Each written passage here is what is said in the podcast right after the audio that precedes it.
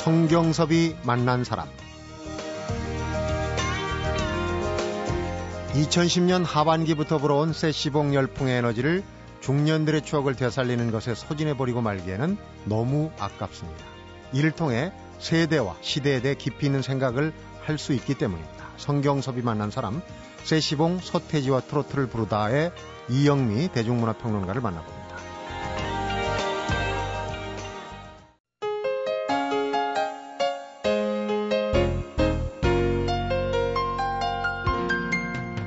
대중문화평론가 이영미 씨 어서 오십시오. 안녕하세요. 반갑습니다. 네.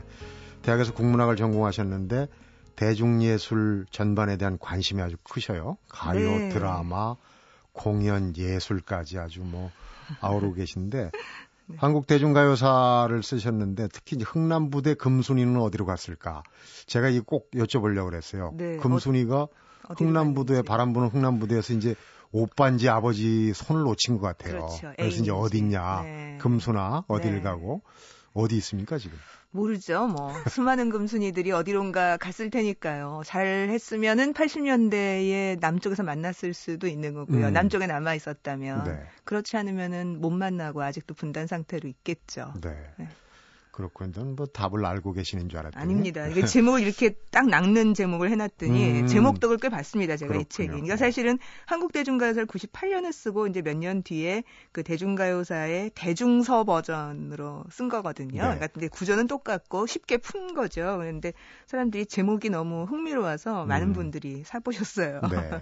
그런데 어쨌든 그 대중가요의 가사 속에 이제 우리 시대의 네. 사적인 어떤 내용이 들어가 있는데 얼마 전에는 또 우연히 인터넷 검색 이름을 쳐보니까 방송 준비하느라고 위대한 식재료 음식 칼럼까지 쓰고 계신데 아, 이거는 정말 제가 어디 가서 이 얘기 나오면 굉장히 창피한데요. 저는 뭐 음식 평론가, 전문가 이런 거 전혀 아니고요. 네. 그냥 제가 어, 좋아하는 음식에 대한 얘기를 음. 정말 스필 쓰듯이 쓴 거예요. 근데 이제 그래서 책을 한 권 내고 뭐 연재도 한 1년 하고 이러고 나니까 이제 많은 분들이 자꾸 음식 쪽에서 요청이 오셔서 음. 지금은 이제 식재료에 대한 얘기를 쓰고 있습니다. 근데 저는 뭐 이거는 제 전공이 아니기 때문에 음. 정말 편한 마음으로 쓰고 있어요. 그런데 이제 이영미 씨 저서나 네. 이런 걸 쭉 보면 정말 많이 하셔요. 공부를 많이. 근데 아는 게 많으면 먹고, 먹고 싶은 것도 많다. 네. 근데 뭐 그 먹는 걸 워낙 좋아했고요. 저희 할머니 이제 아버지 쪽은 개성, 음, 어머니 쪽은 전북. 그러니까 어마어마한 계보죠. 개성 보쌈김치. 그렇죠. 뭐 대단합니다. 편수 뭐 하여튼 음, 음. 개성 사람들이 입는 것은 털털하게 입어도 먹는 것은 목숨을 거는 사람들이거든요. 그렇군요. 예. 대중가요 강연도 많이 하시는데 네. 사실은 강연 들으신 분들이 저한테 정말 이영미 씨 한번 불러서 얘기를 들어보자 들어보자 어, 그런 압력을 좀 받긴 했어요. 아, 그런데 네. 오늘은 그래서 이제 어, 대중 가요 얘기를 좀 한번 해보려고 그러는데 네. 좀뭐 되긴 했는데 세시봉 네. 서태지와 트로트를 부르다에 아, 이런 글이 있어요. 대중가요는 단지 추억을 불러내는 데 멈추지 않고 우리 사회를 구성하고 협력하는 살고 있는 각 세대 문화 사고방식을 살펴보는 디딤돌이 될 수 있다. 그래서 이제 대중가요를 시대적으로 네. 어, 미녀 트로트 포크 뭐 신세대가 이런 식으로 구분을 저어놨어요.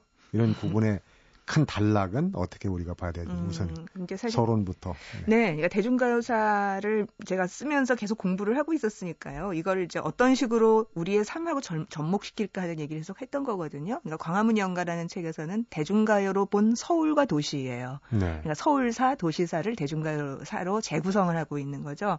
이번에 그 세시봉 서태지와 트로트를 부르다는 대중가요 속 세대입니다. 음. 네, 세대 얘기를 하기 위해서 세 개의 시대를 잡은 건데요. 이세 개의 시대이자 세 개의 양식인 거죠. 네. 하나가 트로트 시대와 트로트의 세대인 음. 거고요. 그다음에 포크 시대, 포크 세대. 그리고 이제 1990년대 뭐 댄스 뮤직과 락으로 대표되고 있는 서태지 세대와 그의 그들의 시대 이렇게 세 개로 얘기를 한 겁니다. 그러니까 사실 미녀는 더 앞의 세대인 거고요. 네. 미녀 세대들은 이제 다 돌아가신 거죠. 이미 이제 어, 지금 존재하고 있는 최고의 노인층들이 어떻게 보면 트로트 세대. 음. 1930년대부터 50년대까지 청소년기를 보내셨던 분들이 지금의 70대 한 후반에서 80대 정도까지 되는 거고, 네, 지금 이제 세시봉으로 대표되고 있는 포크 세대가 지금 이제 40대 한 말부터 50대 정도까지가 되는 거고, 이렇게 되는 그렇군요. 거죠. 네. 네. 그런데 이제 의미 여기서 짚은 의미 중에 조금 어, 주목을 에, 받고 있는 게 세시봉 포크 네. 세대의 프로그램이 이제 명절 프로그램에 등장했다. 네. MBC 예능 프로그램 놀러와서 이제 시작이 됐는데 예, 그랬죠. 명절 프로그램에 어떤 그 어, 메뉴가 오르는가 이건 어떤 시대상 반영이기도 한데 그동안 미녀 세대였고 트로트에서 네. 이제 드디어 포크 세대가 예. 명절 밥상에 네. 밥상이라면 지금 안방에 올랐거든요. 예. 그러니까 제가 그 스스봉 바람을 보면서 사람들은 이제 그래, 우리가 여태까지 맨날 걸그룹들 뭐 이런 것만 노래를 그다지 잘 못하고 소위 이제 립싱크 중심으로 하고 있고 비주얼 중심의 음악만 듣다가 세스봉을 들으니까 우리가 이렇게 열광한다. 이런 식으로만 해석을 했었어요. 세스봉 그렇죠. 바람이 불 네네. 때. 근데 제가 가만히 생각을 해보니까 처음에 나올 땐 잘 몰랐는데요. 그 다음에 이제 처음 나온 게 추석 특집이었어요. 네. 놀러와가. 그 다음에 아예 콘서트 방식으로 했던 게 설날 특집이었거든요. 음. 거기까지 보고 나니까 제가 확실하게 오- 느낌이 오더라고요. 이건 다른 방식으로 볼 수 있는 게 있겠구나. 음. 아, 명절 특집이구나. 그런데 생각해 보면 60년대, 70년대 명절 특집이 다 미녀였어요. 그러니까, 어, 뭐, 약간 신세대 미녀라고 하면은 김세레나 무슨 김부자 이제 이런 음, 신미녀. 약간, 약간 이제 예, 신- 이런- 대중가요권의 신미녀. 그렇죠. 아니면은 안비치 묵개월 같은 옛날 경기창 하시는 분들이 음. 나오는 거였거든요. 그다음 80년대, 90년대에는 다 트로트가 명절 특집이었어요. 근데 이제 2000년대, 2000대, 10년대가 되고 나서 포크가 명절 특집으로 등장한다는 얘기는 뭐냐? 아, 이제 포크 세대가 노인 세대가 되기 시작했다 는 얘기죠. 노인 세대가 됐다. 노인으로 진입하기 시작했다. 왜냐하면 음, 음. 지금 포크 세대 가장 꼭대기들이 이제 어, 고등학교 졸업 연도가 한 70년대 초반 정도의 고등학교를 졸업한 사람들이잖아요. 그러면 네. 이제 60으로 막 진입하기 시작한 사람들이거든요. 음. 그러니까 결국 그들이 진입을 하면서 원래 명절이라고 하는 거는 아무래도 윗세대들을 위한 명절이죠. 그렇죠. 예. 다 부모를 중심으로 모이고 이런 거고요. 그러니까 그걸 보고 있었던 세스봉 세대들은 자기가 노인 됐다는 생각을 전혀 모르고 아, 젊은 애들의 가요에 비해서 우리 노래가 너무 우수하기 때문에 음. 이 시대를 누르고 다시 태어났다 이렇게 생각을 하는 거예요. 근데 제가 가만히 보니까 그게 아니고 노인이 됐기 때문인 거죠. 네. 그러니까 이제 애들을 앉혀놓고서 우리 땐 저게 저런 게 있었단다 이런 식의 얘기를 하게 됐다는 겁니다. 음, 그 포크 세시봉 세대가 노인 세대라 그러면은 이영민 씨나 저도 조금 그럼요. 위안을 넓히면 이제 노인 준비 세대. 어, 그럼요. 그럼 우리나라에서 공식적으로 어르신이라고 부를 수 있는 나이가 55세래네요. 그래요? 네. 그래서 깜짝 놀랐어요. 깜짝 놀랐는데, 이제 제가 이 스스봉 얘기할 때 드디어 이제 그 생각을 한 거였어요. 우리가 깜짝 놀라잖아요. 그 얘기는 뭐냐. 어르신이나 노인이라고 부르는 세대로 지금의 한 50대 중반 음. 말들이 여태까지 노인이라고 불렀던 세대로 포함되고 싶지 않은 거예요. 그건 그냥 늙기 싫다 이런 게 아니라 음. 우리는 늘 이 청년 문화 세대라고 했- 했던 한 사람들은 우리 앞에 세대와는 우리가 다르다고 생각하고 있었거든요. 평생을 그런 태도로 살아왔어요. 그러니까 노인이 될 때도 그런 태도가 남아 있는 거예요. 음. 지금의 60대나 70대들 부류하고 우리가 같이 섞이는 게 싫어요. 우리는 다른 노인인 거죠. 약간, 별난. 약간 별난. 네. 예, 그러니까 완전히 이제 노인에서도 문화적인 세대 교체가 이루어지기 시작한 거고, 그러니까 우리가 보통 노인 할 때 상상하는 여러 가지 것들, 네. 뭐 노인이면 되게 이런 걸 해야 되고 이런 포즈를 취해야 되고 이런 사고 방식, 우린 전혀 그렇지 않은 거예요. 그러니까 노인이란 말을 듣면 깜짝 놀라는데 네. 사실은 새로운 형태의 노인이 이제 시작되는 것이다라고 보는 게 옳다는 거죠. 가요 구분 얘기를 하다 갑자기 노인이 되는 기분인데 그러니까 앞 세대에서는 조금 그 다른 쪽으로 선을 그려고 하지만 또 뒤에 있는 세대 젊은 네. 세대한테는 요새는 환갑잔치도 안 하잖아요. 그러니까 아, 그럼요. 노인이 또 아닌 걸로 예전에는 노인이었는데 네. 예전 기준으로 보면 또 네네. 그런 또 다른 어, 시각을 갖는 거 아닌가? 그래도. 노인이에요. 음. 노인은 노인인 건데, 예, 맞으면 좀 다른 노인인 거죠. 근데 그건 음. 마찬가지로 지금의 70대, 80대들도 아마 그 앞에 세대의 노인들하고는 굉장히 다른 노인이었을 겁니다. 네.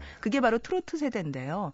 그 앞에 세대들이 말하자면 구한말을 경험했었고요. 일본어 잘 못하고 한문 교육이 기본으로 깔려 있고 신교육의 경험을 잘 못 받은 사람들이었단 말이죠. 그런데 트로트 세대는 완전히 다른 세대였어요. 그러니까 1910년대나 20년대 태어난 30년대 초반 정도까지 태어난 사람들이거든요. 네. 이 사람들은 한학 교육 그런 거 없어요. 구한말 교육 없어요. 태어날 때부터 나라가 없어요. 이 사람들의 음. 머릿속에서는. 그러니까 일제 말기에 그냥 보통을 살아가듯이 살아갔는데 어느 날 보니까 그게 아니래요. 우리나라가 아니래요. 음. 그러니까 일본어로 책을 읽는 게 사실 조선어로 책을 읽는 것보다 훨씬 쉬운 세대들. 일본어 네이티브 정도. 그러니까 완전히 발음도 정확한 그 그런 세대들. 강점기가 이미 시작됐을 때 태어나서 그럼요, 자라고 그럼요. 교육을 받은 세대. 예, 예. 그렇기 때문에 당시 일본의 최고 트렌드인 최신 트렌드인 트로트 엔카라고 하는 것을 음. 자신의 음악으로 받아들였던 세대인 거거든요. 네. 그러니까 이 세대들은 앞에서처럼 무슨 뭐 하, 나는 농촌 공동체에 뭘 가지고 있어 이런 세대하고는 굉장히 다른 음. 어 1930년대 40년대에 경성에서 살았던 사람이라면 정말 모던보이처럼 카메라도 들고 다니고 중절모 딱 쓰고 음. 기타 배우고 이랬던 사람들이거든요. 그러니까 아마 그 노인들도 그런 생각을 했을 것 같아요. 같아요. 아, 내가 노인이 되면서 우리는 저 앞에 있는 노인들하고는 달라. 예, 음. 유학을 중심으로 한 노인들과는 달라라고 생각했을 텐데 그게 바로 그 다음에는 이 청년 문화 세대가 우리는 앞에 노인들과는 달라라고 생각하는 새로운 노인이 이제 탄생을 하는 거죠. 음. 아니, 게 아니라 얘기를 듣고 보니까 70년대 대학 시절에 트로트라고 흘러간 옛 노래, 뭐 막걸리 한 잔 하면서 네. 부르던 노래는 그 시점으로 보면 3, 40년 전 네. 일제 강점기인데 네. 그 시간을 그대로 옮겨 보면은 지금 네. 바로 세시봉 노래가 3, 40년 전이거든요. 그러니까 그렇다니까요. 우리가 그 전에 부르던 트로트가 결국은 네. 지금 우리가 다시 네. 되돌이켜 보면서 그러니까 앞으로 어, 좀 뒤에 이제 새로운 신세대 노래 얘기하겠지만은 네. 서태지류의 네. 조금 있으면 아마 가요 무대 나올 거예요. 서태지. 명절에. 네, 명절에. 서태지 노래 나오고. 그렇죠. 그러니까 H.O.T.하고 G.O.D나 음. 무슨 뭐 이런 그룹들이 뭐 듀스나 서태지와 아이들은 해체가 돼서 더 이상 볼 수는 없겠습니다만 네. 그런 세대들이 뭐 룰라 옛날 멤버들이 나와 가지고 옛날 노래를 부르면서 이게 우리 때의 노래였다라고 음. 할 수도 있습니다. 그러니까 사실 보면 어, 명절 특집, 그러니까 국악 프로그램이라고 하는 거는 이제는 3, 40대, 30대, 50대까지의 마니아들이 듣는 것이지 노인이 듣는 프로그램이 아니거든요. 네. 그런데 그러니까 가요 무대 세대가 조금 있으면 지는 거예요. 음. 없어지는 거고 어떻게 보면 7080 콘서트나 세시봉이 그게 되겠죠. 이제 음. 노인의 것이 되는 거고요. 음. 이렇게 바뀔 겁니다. 그런 종류의 게 어느 순간에 어, 아주 나이 든 세대의 것으로 바뀌는 게 한 1, 20년 내에 이루어진다는 그러니까 거죠. 그러니까 이제 이 대중가요도 우리가 연륜이 쌓이면서 네. 어, 여러 가지 이 말하자면 나이테가 생기는데 그런 거죠. 어, 그런데 이제 그 대중가요 속의 세대, 네. 그 키워드 세대를 이해하려면은 일단은 서로 네. 나는 다르다, 너와 다르다 이렇게 할 게 아니라 서로 네. 좀 이해해보는. 그렇죠. 어, 일단 감정. 다르다는 사실을 인정해야 되고요. 음. 그러니까 다르고 다른 취향을 갖고 있는 거고 그건 매우 자연스럽다는 사실을 인정해야 된다는 거예요. 그리고 이제 제가 포크 세대여서 그럴 수도 있, 습니다만 이제 노인 세대 들어서기 시작한 우리가 성인 세대의 한 가운데인 셈이잖아요. 네. 그러니까 아주 정말 위에 7, 80대 노인이 있고 이제 20대 말부터 30대, 40대 초반까지 서태지 세대가 있는 거거든요.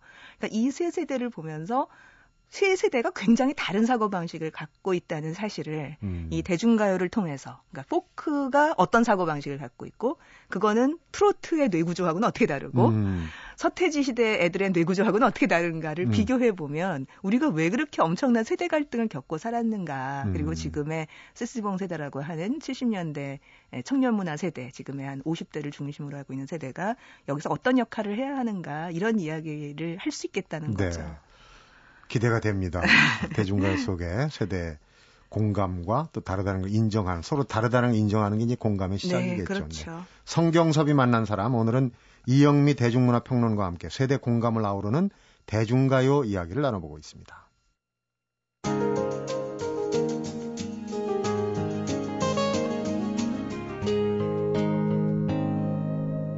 성경섭이 만난 사람 앞에서 이제 트로트가 일제강점기에 그야말로 신세대들 네. 어, 이 이제 즐겨 불렀던 노래. 근데 뭐 뽕짝이니 외색풍이니 좀 깎아내린 얘기도 참 많이 있어요. 누가 네. 주로 하는 얘기인지는 모르겠지만 그런데 그 트로트 가수 지금 고복수의 타양살이 이난영의 목포의 눈물 정말 불세출의 가수라고 그러는데 그렇죠. 이런 트로트들이 정말 네.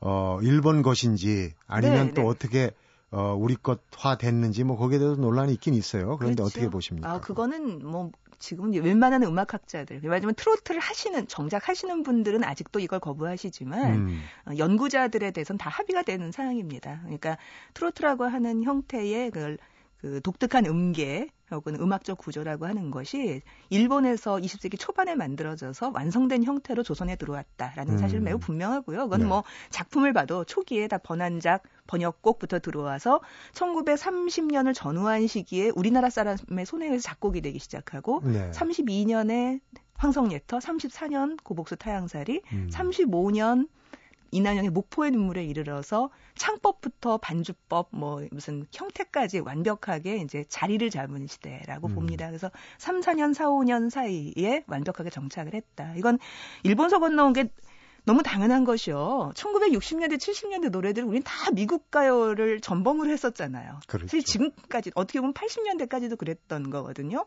그러니까 그게 너무 자연, 자연스러운 것처럼 이 시절에 일본의 대중가요를 전범으로 삼아서 한국 가요를 만들었다는 건 너무나 당연스러운 일입니다. 음. 이건 이제 인정할 때는 확실하게 된 것 같아요. 근데 단지 이거를 깎아내렸던 거는 뭐냐면 이 시대에는 이걸 깎아내리지 않았어요. 1930년대에는. 그런데 1960년대에 미국식 가요가 들어오고 세대 교체가 이루어지면서 좀 우리 세대가 음. 그러니까 지금의 세시봉 세대 인 이런 사람들이 앞에 세대들의 문화들 문화와 자신들을 차별짓기 위해서 어, 좀 깎아내린 거죠. 나이 든 사람의 것, 혹은 약간 학력이 낮거나 가난한 사람의 문화로 음. 깎아내리면서 뽕짝이니, 뭐 무슨 뿡짝이니, 무슨 이런 그 말이 만들어진 것이지 1950년대만 하더라도 뽕짝 같은 용어는 존재하지 않아요.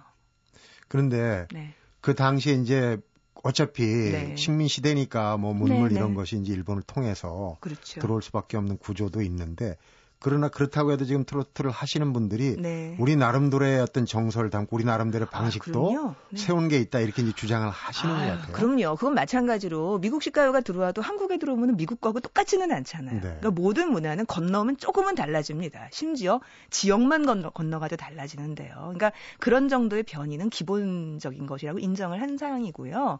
1950년대 후반과 60년대가 되면은 예컨대 창법도 굉장히 많이 달라 달라지고 해서 60년대쯤 되면 완벽한 토착화 에 이르른다고 보여요. 음. 그러니까 트로트가 1930년대 초반부터 시작해서 50년대 중반 정도까지가 최전성기를 이루고요.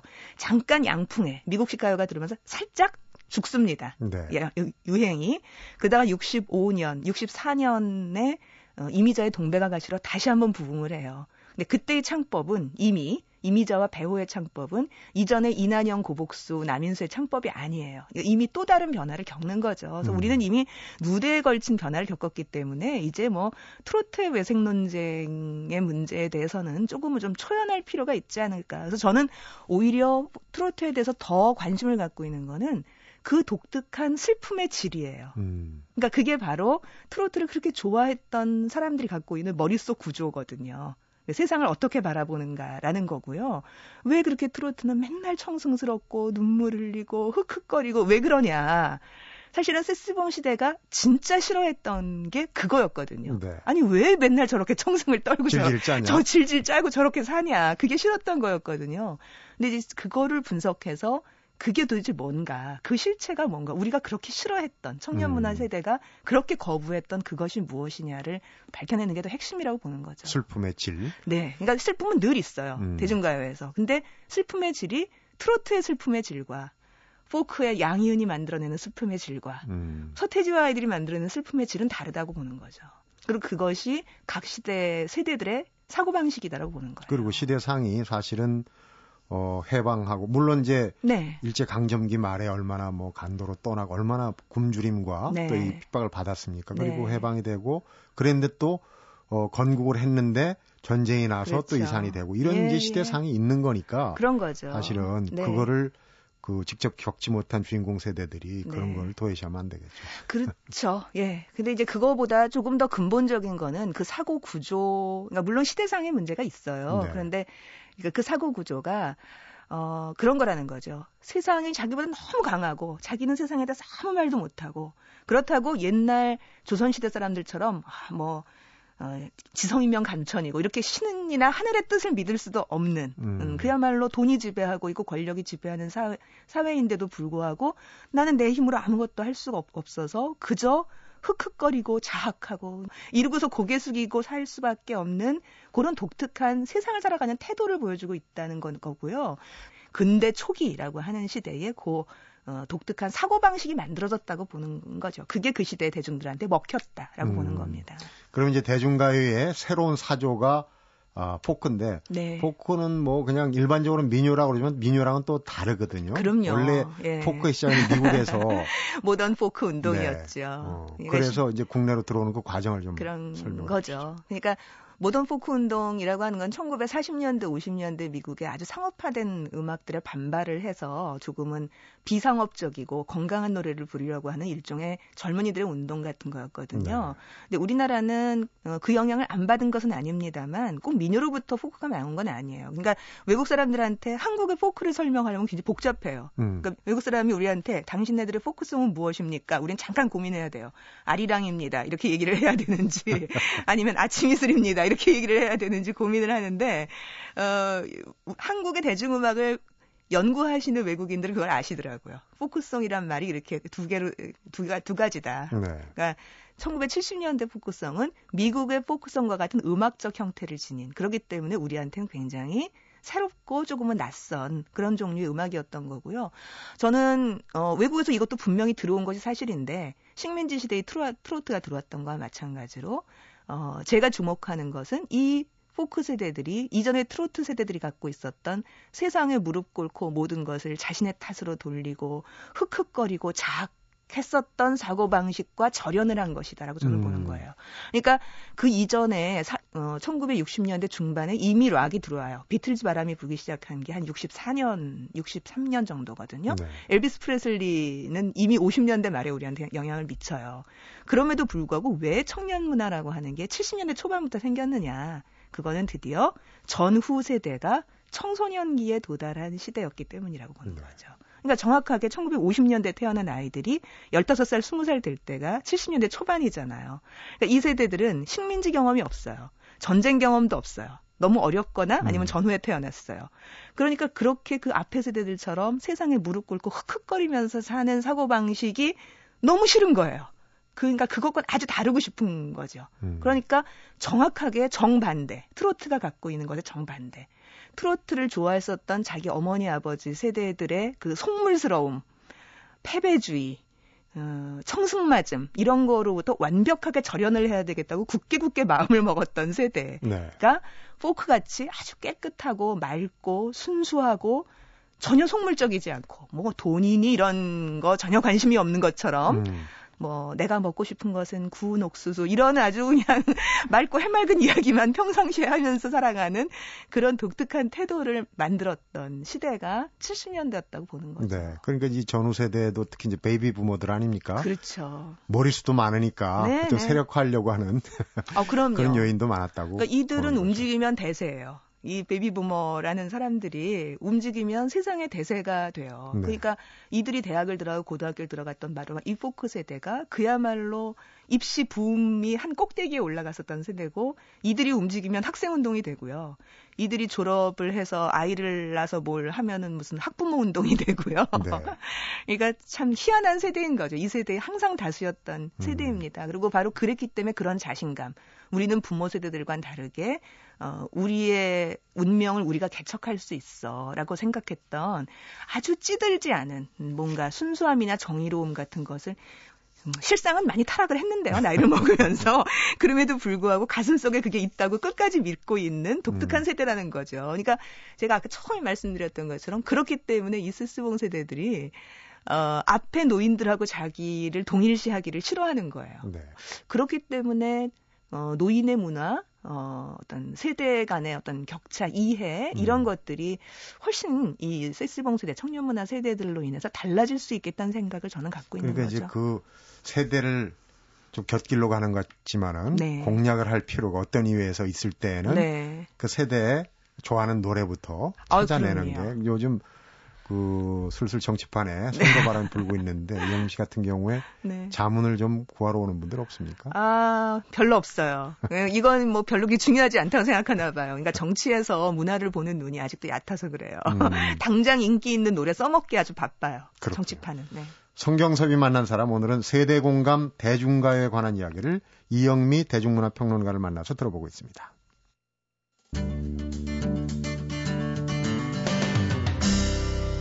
성경섭이 만난 사람.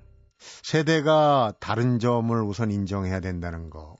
예전에 보면은 어르신들 그제 어릴 때는 이 쇼쇼쇼 같은 이제 TV 쇼 네. 프로그램 보면서 저렇게 뭐 들고 뛰고 저렇게 정신없이 저게 무슨 노래냐 그랬는데 지금 제가 네. 나이가 들어서 보니까 요즘 노래 뭐 가사도 뭔지 모르겠고 전달도 잘 안 되고 옛날 노래가 노래지 저게 무슨 노래냐 메시지도 없다 또 그러거든요.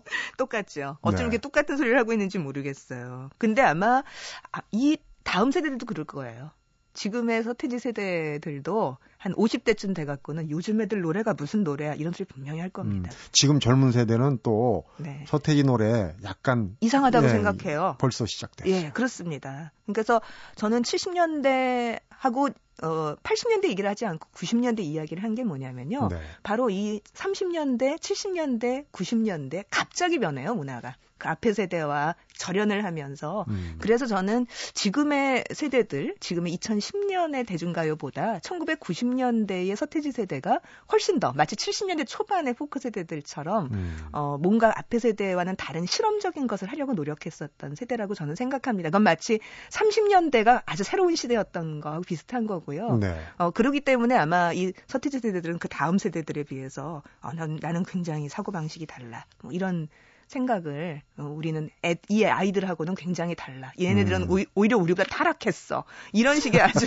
이상한 생각을 해- 할 가능성이 높은 사람들이 지금의 30대 말 서태지 세대입니다. 근데 서태지 세대를 저도 사실은 네. 이해하기 힘든 게 네. 일에 바빠가지고 그 노래를 자, 주못 들어봤거든요. 그렇죠. 런데 어떤 특징이 있습니까? 아시는 분들은 아시겠죠. 어, 그러니까 어, 저 이렇게 생각해요. 9세대와 우리가 달라라는 생각은 똑같아요. 70년대 세대들하고. 근데 그것에 비해서 우리는 어떻게 생각했냐면 세상은 타락했으나 우리 청년들은 순수해. 이게 청년 문화 세대들의 사고 방식이에요. 음. 그런데 이 서태지 세대 사고 방식은 세상은 타락했고 그 우리는 순수한가 순수하긴 뭘 순수해 인간 다 똑같아 이렇게 생각해요. 네. 그 대신 완벽한 개인주의. 우리는 집단의 소산이 아니라 완벽히 나와 나의 욕망을 위해서 바로 이 시대 지금 이 순간에 나를 위해서 나, 나는 존재하는 거야. 라고 음. 하는 사고방식을 갖고 있습니다. 그래서 이 세대들이 가장 좋아하는 말이 나는 나다.